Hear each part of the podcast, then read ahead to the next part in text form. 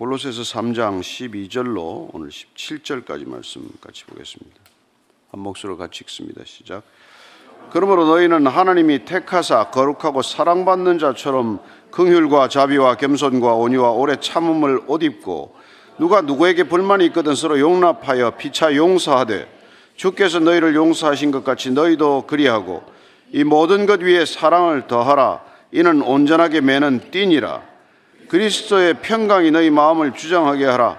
너희는 평강을 위하여 한 몸으로 부르심을 받았나니 너희는 또한 감사하는 자가 되라. 그리스도의 말씀이 너희 속에 풍성히 거하여 모든 지혜로 피차 가르치며 권면하고 시와 찬송과 신령한 노래를 부르며 감사하는 마음으로 하나님을 찬양하고 또 무엇을 하든지 말에나 일에나 다 주 예수의 이름으로 하고 그를 힘입어 하나님 아버지께 감사하라. 아멘. 어, 예수 믿고 어떻게 살아야 하는지에 대한 얘기를 수도 없이 듣죠. 어, 그러면서 우리는 어, 이 길로 가면은 예수님 제대로 믿고 있나? 아니면 내가 지금 예수님 제대로 따르지 못하고 딴 길로 가고 있나? 이걸 본인이 늘 이렇게 점검을 해야 한다는 것입니다. 그 점검을 위해서 주시는 것이 말씀이거든요. 그래서 말씀은 내 발의 등이요 빛이기 때문에 이 빛을 따라가면 제대로 가는 것이고 이 빛을 놓치고 우리가 다시 또 어둠 속으로 돌아가게 된다면 우리는 길을 잃어버리게 되는 것이죠.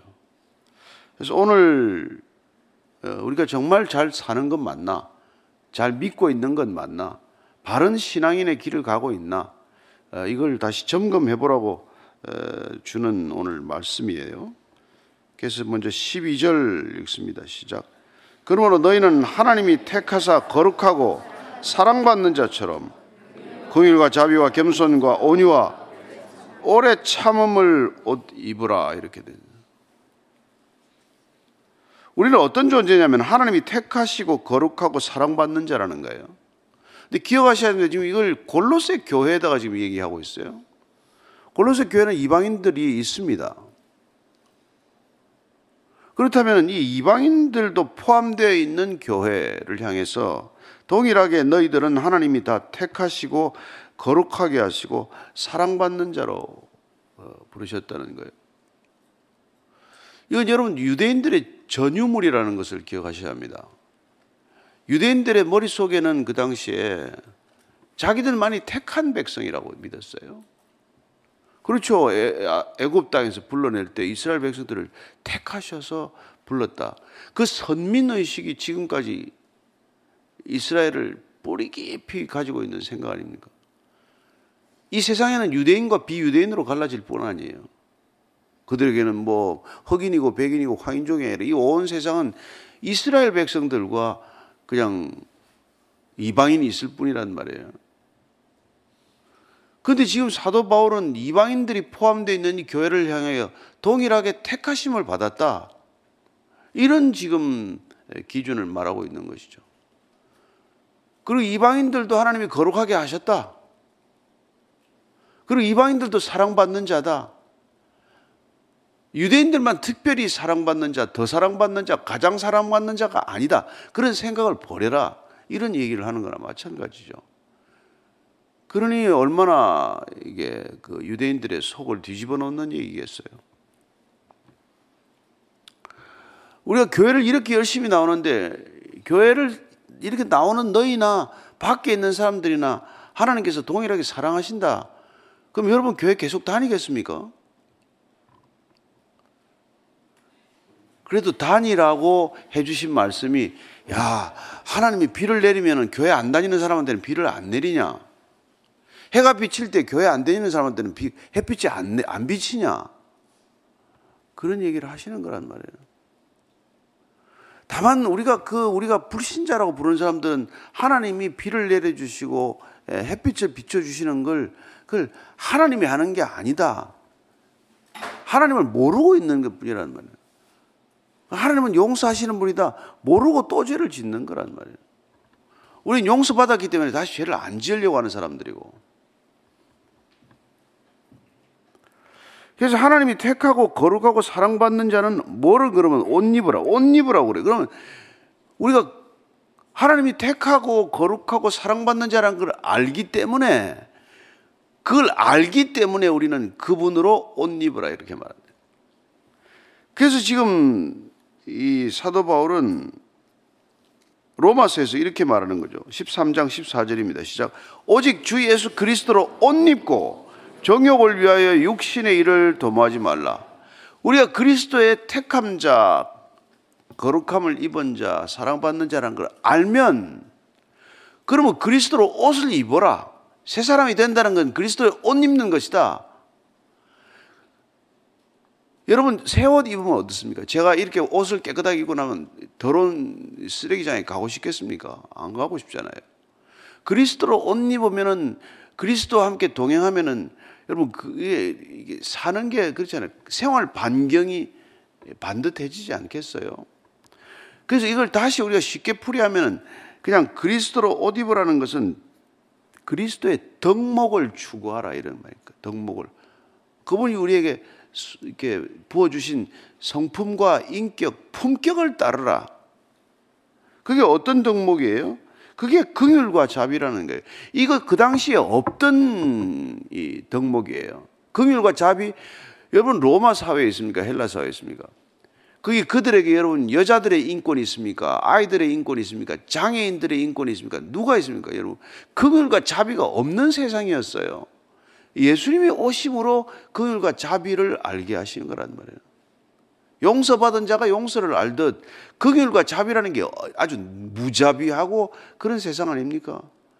포로가 되면은 그냥 코를 꾀를 뚫어가지고 끌고 가고, 예? 지금도 그 뭐 뭐 하마스의 만행을 보십시오. 여자들을 그 뭐 강간하고 그냥 뭐 살을 오려내 가지고 그냥 예? 그, 그 우크라이나에 들어가서 러시아인들이 하는 병사들이 하는 짓이나 예? 옛날에 독소 전쟁 때 독일이 소련군이 이렇게 베를린에 들어가서 그한 거는 입에 담을 수도 없는 만행들을 하는 게 이 세상이란 말이에요. 지금 이 땅에서 전쟁이 나면 그런 일이 없겠습니까? 긍휼이 어디 있고 자비가 어디 있습니까? 이 세상에. 우리가 그런 세상을 살고 있는 거란 말이에요. 근데 오직 그리스도로 인해서 긍휼과 자비라는 게 들어왔다. 그러면 그걸 이제 우리가 옷 입는 거예요.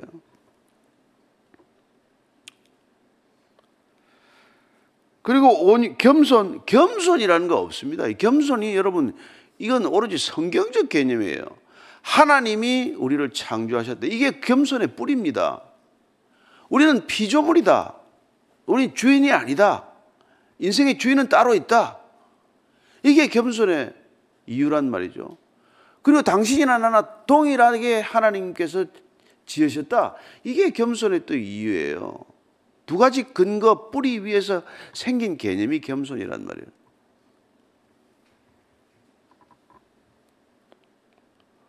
온유, 예, 늘 누군가에게 부드럽고 예, 이렇게 친절한 태도를 하는 거 아닙니까? 오래 참는다. 여러분 이거 온유라는 것도 이거 사실 친절이라는 개념인데 이건 남에게 동일한 나와 같은 가치를 인정하는 태도란 말이에요. 다. 인간이 언제 오래 참았습니까? 참, 3, 세번 참으면 많이 참는 사람 아닙니까? 그러나 오래 참는다. 예. 그래서 이런 것으로 옷을 입으면 이게 그리스도의 성품인데 이게 우리 안에 들어오면 우리는 다른 인간에 대해서 얼마나 관용하게 되냐는 말이에요. 용납하게 되냐는 것이죠. 그래서 용서하는 거예요. 용서하는 게 우리가 하려고 애를 써서 되는 게 아니라 우리 안에 오신 그분의 그 성품 때문에 우리가 그분을 사람을 동일한 존재로 받아들이는 데서 오는 거란 말이에요. 우리는 나 아니면 다 내치는 존재 아니에요. 이 사람 이래서 싫고 저 사람 저래서 안 됐고 이 사람 내 기준에 못 미달하고 뭐 미달하고 이거 하루 종일 사람 가지고 이 장난하다가 세월 다 보내는 거 아닙니까? 근데 우리가 용납한다는 건 그냥 그 사람이 있는 존재 그대로 그걸 인정하는 거란 말이에요. 아, 당신은 그렇게 생겼고 그렇게 사시는군요. 그래서 13절입니다. 시작. 누가 누구에게 불만이 있거든 서로 용납하여 피차 용서하되 주께서 너희를 용서하신 것 같이 너희도 그리하라. 불만이 있거든 서로 용납하라. 이게 그리스도로 옷 입은 사람들의 특징이다. 아니 불만 다 있을 수 있죠. 그러나 불만이 있더라도 서로 용납하라. 용납하라는 게 그냥 뭐 예. 그래서 여러분 그리스도의 용납이라는 것은 하나님께서 우리를 환대해 주셨기 때문에 우리도 누군가를 환대하는 그런 마음이란 말이에요. 그래서 용서하고 또 용서하는 것이죠. 주기도문이 뭡니까? 6장 12절입니다. 시작. 우리가 우리에게 죄 지은 자를 사하여 준 것 같이 우리를 죄, 우리 죄를 사해 달라. 왜 주기도문에 이게 들어가냔 말이에요. 용서해 주는 게 용서가 여러분 구원이고 용서가 사랑이란 말이에요. 14절 15절입니다. 시작. 그래서 너희가 사람의 잘못을 용서하면 너희 하늘 아버지께서도 너희 잘못을 용서하시려니와 마태복음 6장 14, 15절이에요. 너희가 사람의 잘못을 용서하지 아니하면 너희 아버지께서도 너희 잘못을 용서하지 아니하시리라. 이거 무슨 무서운 얘기 아닙니까? 여러분 용서 안 하면 용서 못 받습니다. 이렇게 얘기를. 주님께서 하신 얘기는 기도를 가르치고 나서 기도의 핵심이 용서에 있다는 걸 알기 때문에 그걸 강조하기 위해서 다시 주기도문이 끝나고 하신 말씀이에요. 너희들 용서 안 하면 용서 못 받는다. 18장으로 가면 어때? 마태복음 18장 21절 22절이 또 그 얘기예요. 예수님께서 시작 그때 베드로가 나와 이르되 주여 형제가 내게 죄를 범하면 몇 번이나 용서해 주리까? 일곱 번까지 하오리까? 예수께서 내게 이르노니 일곱 번뿐 아니라 일곱 번을 일흔 번까지라도 할지니라. 일곱 번은 완전수예요. 일곱 번이면 용서할 만큼 했어요. 주님께서 일곱 번을 일흔 번이라도 그럼 77이 490번만 하라는 겁니까? 용서할 수 있으면 끝까지 용서하라는 거예요. 끝까지 용서한 사람이 누굽니까? 그게 우리가 자녀들 아니에요 지금까지 용서하고 있는 거 아닙니까? 그게 부부 아닙니까? 지금까지 용서하고 사는 거 아니에요? 그게 그게 여러분 사랑이라는 건 그런 거란 말이에요. 끝까지 용서하고 또 용서하는 것이죠. 용서하다 죽는 거예요. 용서다. 근데 용서를 가지 막 이를 악물고 하는 거란 말이죠. 이 인간을 용서 하나 해야지 뭐 용서해야지. 그래서 이빨이 다 빠지고 뭐 임플란트 하실래요? 그게 아니잖아요. 그걸 어떻게 하라는 겁니까? 이게 보니까 자 14절의 시작 이 모든 것 위에 사랑을 더하라 이는 온전하게 매는 띠니라 띠라는 것은 여러분 나갈 때 외출할 때 마지막 겉옷 다 입고 딱 띠를 매고 완전히 이제 그 마친 거 아니에요 옷을 입는 걸 마친 거 아니에요 우리 그리스도로 옷 입는 옷을 마치면은 그 옷 입는 행위가 다 끝나면 뭡니까? 띠를 매는데 그 띠가 이름이 사랑이라는 띠라 이 말이에요. 사랑으로 띠를 매라. 사랑으로 그리스도의 인격을 완성하라는 거랍니다. 사랑 없으면 뭐 다 거짓이죠. 예. 그래서 로마서 13장 8절 10절입니다. 시작. 피차 사랑의 빛 위에는 아무에게든지 아무 빛도 지지 말라. 남을 사랑하는 자는 율법을 다 이루었느니라. 가늠하지 말라, 살인하지 말라, 도둑질하지 말라, 탐내지 말라 한 것과 그 외 다른 계명이 있을지라도 내 이웃을 내 자신과 같이 사랑하라 하신 그 말씀 가운데 다 들었느니라. 사랑은 이웃에게 악을 행하지 아니하나니 그러므로 사랑은 율법의 완성이니라. 율법의 완성이 거기 있다는 거예요. 갈라디아서 5장 4절입니다. 예. 시작. 14절이네. 내 이웃 사랑이를 자식같이 하라는 그 말씀에 다 이루어 율법은 다 이루어진다는 거예요. 그러니까 사랑 없으면 뭐 율법 하나도 안 지킨 거예요. 근데 우리 사랑 없이 그걸 하다가 다 사고를 일으키는 거란 말이에요. 사랑 없기 때문에 일을 더해. 사랑이 있으면 조금 쉬엄쉬엄도 할 수 있는데 사랑이 없어서 이 세상이 이렇게 일을 많이 하는 거예요. 좀 여러분 이상하게 들립니까? 정말이에요. 사랑이 없어서 이렇게 일을 많이 하는 겁니다. 근데 사도 바울이 사랑이 없이 얼마나 일을 많이 했어요. 율법을 얼마나 잘 지키고 얼마나 자신 만만했습니까? 그러나 그가 사랑을 알고 보니 그리스도의 사랑을 받고 보니 그 사랑에 눈 뜨고 보니 내 몸을 불사르게 내어줄지라도 내가 있는 내게 있는 모든 것으로 구제할지라도 내게 아무 유익이 없다. 이걸 깨달은 사람 아니에요. 내 있는 걸 전부를 줘도 사랑이 아니라면 그게 내 자존심이고 내 의로움이라면 그 나한테 아무 유익이 없다는 거예요. 내가 남을 얼마나 돕는 사람인지를 남 온 천하에 알리기 위해서 그냥 내가 안 도와준 사람이 없고 안 거둔 사람이 없다고 할지라도 그게 사랑이 정말 그리스도의 사랑이 아니라면 아무 유익이 없대요. 사람들은 알아주겠죠. 그러나 주님께서는 물으시고 그 너를 위해서 했지 나를 위해서 했냐?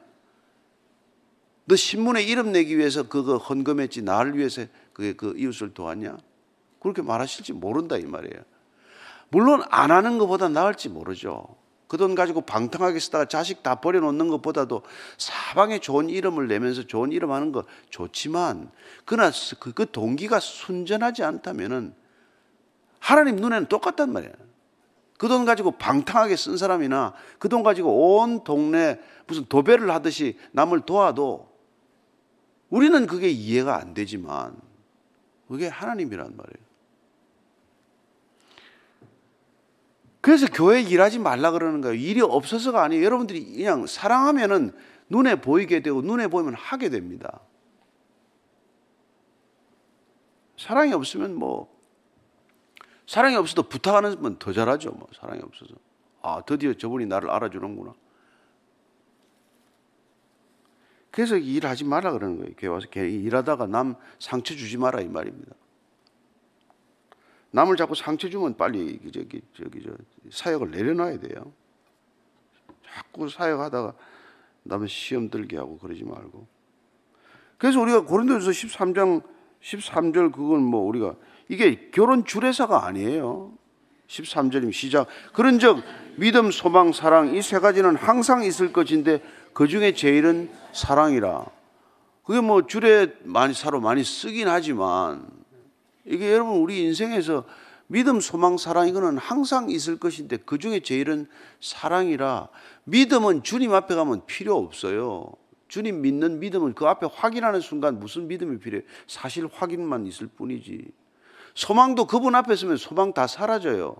더 이상의 소망이 어디 있습니까? 그분 앞에서 예배 드리면 끝인데. 그러나 사랑은 영원하단 말이에요. 거기 가도 사랑 하나만 필요해. 그분을 사랑해야 하고, 그분의 사랑 받을 줄 알아야 되고, 그래서 우리가 그분 앞에 가는 유일한 연습, 끝없는 연습은 사랑 연습이에요. 여러분들이 죽음 연습을 하려면 사랑 연습을 해야 돼요. 다 용서하고 가야 되고, 그거 한 가지 잘 하시면 율법이 완성된다고 하지 않습니까? 다른 거 뭐가 필요해요? 그것만 빼놓고 열심히 하는 사람이 있단 말이에요. 사랑만 안 하고 성경도 뭐 읽고 사랑도 안 하고 예, 뭐 봉사도 하고 사랑도 안 하고 무슨 직분도 맡고 얼마나 많은지 몰라요. 그거 하다가 나중에 번아웃 때 탈진했대. 예, 그러고는 이 교회 슬그머니 와가지고 예, 나는 이제 좀 성경이나 읽겠습니다. 너무 늦었지만 잘하셨어요. 예, 15절입니다. 시작.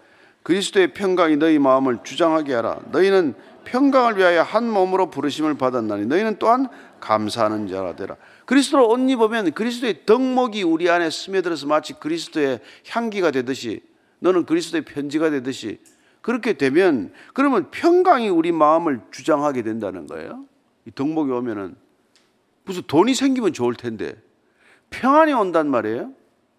너희 마음을 주장하게 하라. 주장하게 하라.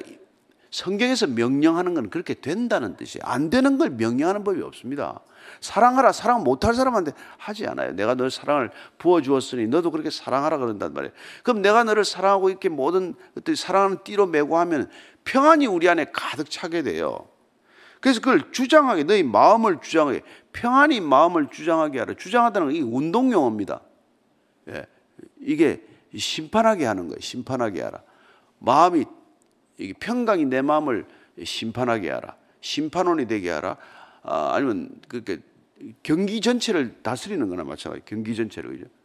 평안이 우리 마음을 다스리게 하라. 이게 쉬, 그 쉬운 뜻이죠. 우리 평안이 우리의 마음을 주장하고 마음을 다스리고 우리 마음을 이끌고 가면 그러면 평강을 위하여 한 몸으로 부르심을 받았기 때문에 우리가 전부 다 그 평안을 통해서 하나가 되는 공동체가 되도록 부름을 받았는데 그 결과는 뭡니까? 모두 다 감사하는 자가 된다는 거예요. 감사. 예. 그래서 우리가 입만 열면 감사가 터지는 존재가 된다면 정말 감사하다.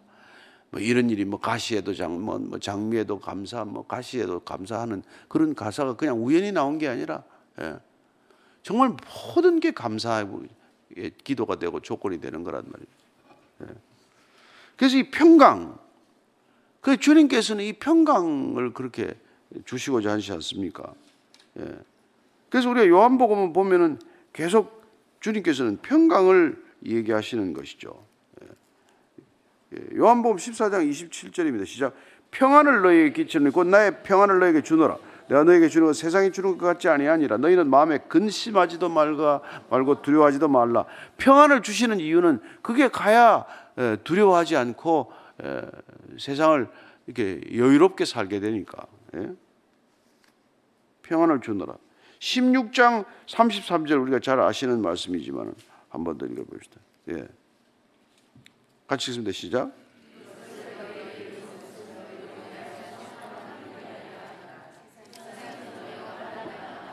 담대하라 내가 세상을 이겨내 평안을 누리게 하기 위해서 너희들 불렀단 말이에요. 그리고 세상에서는 어려움들이 반드시 있겠지만은 어, 세상을 내가 이겼다라고 확정해 주는 이게 뭐가 이긴 거란 말이에요. 평안을 주고 세상을 이겼다는 말은 뭐예요? 평안이 세상을 이긴다는 거예요. 평안이 우리의 담대함의 근원이란 말이에요. 그 세상을 이겼다는 게 뭘로 이겼다는 겁니까? 말씀으로 이겼다는데 뭘로 이겼다는 거예요? 평강이 우리를 주장할 때, 평강이 우리를 다스릴 때 우리는 이미 세상을 이긴 존재가 된단 말이에요.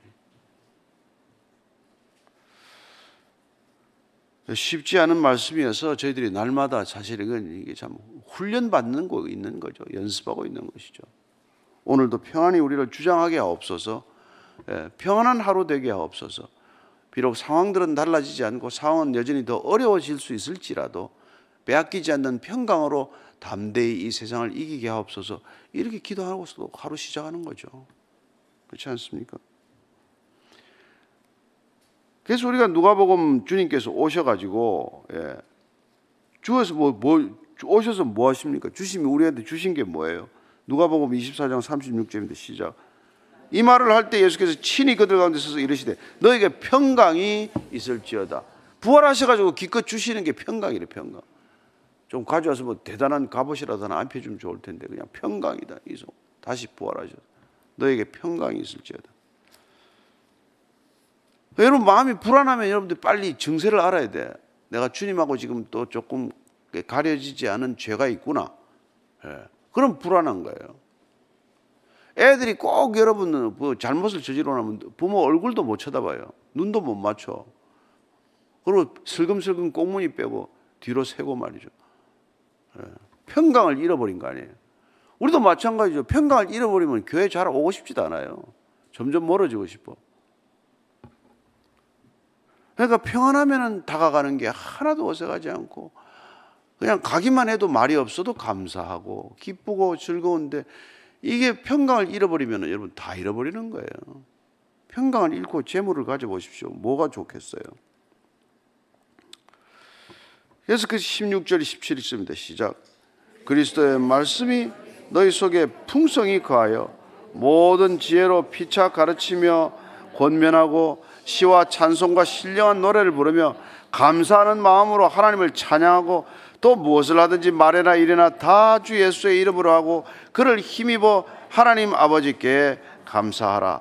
자, 그리스도로 옷 입으라고 그러더니 그리스도의 미덕을 추구하라고 그러더니 그 결과는 뭡니까? 우리가 평강으로 정말 감사하게 되고 그 감사가 우리 안에 넘치니까 그냥 우리 안에서 시와 찬송과 신령한 노래를 부른단 말이에요. 찬양은 우리의 감사의 고백인 거죠. 그죠? 감사 기도에 각 곡조가 붙은 것이죠. 그래서 그 비두니아 총독이라고 하던 그 플리니우스라는 사람이 로마에다가 이 편지를 보낸 보고서에 따르면은 저 그리스도인이라고 하는 작자들이 모여가지고 밤새도록 노래하고 집회를 하고 있습니다. 그런 게 있어요. 그러니까 그때도 철야 집회를 하는데 찬양하고 기도하고 또 찬양하고 기도하면서 밤새 집회를 했다는 기록이 있어요.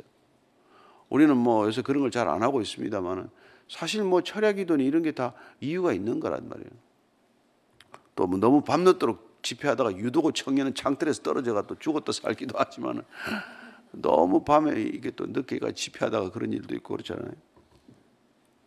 그러나 무슨 일이든지 이래나 다를 줄에 다 예수님의 이름으로 하고 예수님의 이름으로 해야 예배가 되는 거란 말이에요. 예수님의 이름으로 살아야 그게 그리스도인이란 말이에요. 근데 예수 이름을 빌려서 내 이름으로 하다가 이게 다 사고가 난 거 아닙니까? 그건 그리스도를 벗어난 일이란 말이에요. 오직 그리스도의 이름으로 예수의 이름으로 그를 힘입어 아버지께 감사하라. 예. 그래서 그리스도를 힘입어 사는 이 삶을 헌신이라고 말하면 안 돼요. 무슨 헌신이에요? 감사하는 게 당연한 반응이란 말이에요. 그리스도의 삶은 하나도 헌신이 아니에요. 헌신한다고 생각조차 버리세요. 내가 너무 고맙고 너무 기뻐서 이렇게 삶에 반응하는 것인데 뭐가 그게 헌신이냔 말이에요. 헌신은. 헌신하니까 자꾸 뭘 그저 돌려달라고 자꾸 생각을 하지. 예? 이런 기회를 주시고 이런 특권을 주시고 이런 기쁨을 주셨는데 무슨 뭐, 뭐 보상이 왜 필요합니까? 보상이. 보상을 바라고 오는 사람들은 하나님이 싫다는 거예요. 그게 이사야서 1장 11절부터 17절까지로 오늘 읽고 한 번 더 우리가 자리를 점검하고 기도하겠습니다. 시작. 여호와께서 말씀하시되 너희의 무수한 재물이 내게 무엇이 유익하뇨? 나는 수장의 번제와 살찐 짐승의 기름에 배불렀고 나는 수송아지나 어린 양이나 수점소의 피를 기뻐하지 아니하노라. 너희가 내 앞에 보이러 오니 이것을 누가 너에게 요구하였느냐? 내 마당만 밟을 뿐이니라.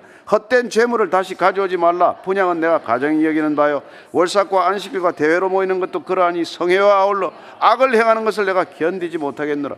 내 마음이 너희의 월삭과 정한 절기를 싫어하느니 그것이 내게 무거운 짐이라. 내가 지기에 곤비하였느니라 너희가 손을 펼 때 내가 내 눈을 너희에게서 가리고 너희가 많이 기도할지라도 내가 듣지 아니하리니 이는 너희의 손에 피가 가득함이라 너희는 스스로 씻으며 스스로 깨끗하게 하여 내 목전에서 너희 악한 행실을 버리며 행악을 거치고 선행을 배우며 정의를 구하며 학대받는 자를 도와주며 고아를 위하여 신원하며 과부를 위하여 변호하라 하셨느니라. 이게 그리스도로 옷 입은 사람들은 이렇게 살지 않는단 말이에요. 그리스도로 옷은 안 입고 맨날 교회 들락날락 하는 사람들은 이렇게 가니까 주님께서 제발 좀 헌금도 가져오지 마라. 예배도 좀 드리지 마라. 꼴도 보기 싫다. 좀 오지 마라. 제발 좀 오지 마라. 마당만 더럽힌다. 교회를 더럽힌다. 장사에 소굴로 만든다. 이런 거라는. 그래서 주님께서 그냥 와가지고 눈물만 뚝뚝 흘리고 말이죠.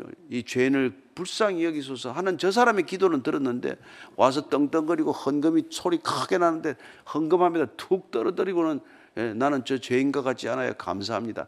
곧다고 기도하는 기도는 나는 안 듣겠다. 이렇게 말이에요. 주님께서 바라시는 것은 여러분들의 상한 심령 뿌림을 기억하십시오. 그분을 사랑하는 마음, 온전한 사랑이면 족한 줄로 믿으십시오. 그 사랑으로 그냥 놀고 먹으라는 건 아니고 그 사랑할 때 비로소 여러분들의 섬김은 하나님의 일이 될 것입니다. 기억하시고 하나님의 일을 하나님 되게 하시기를 축원합니다.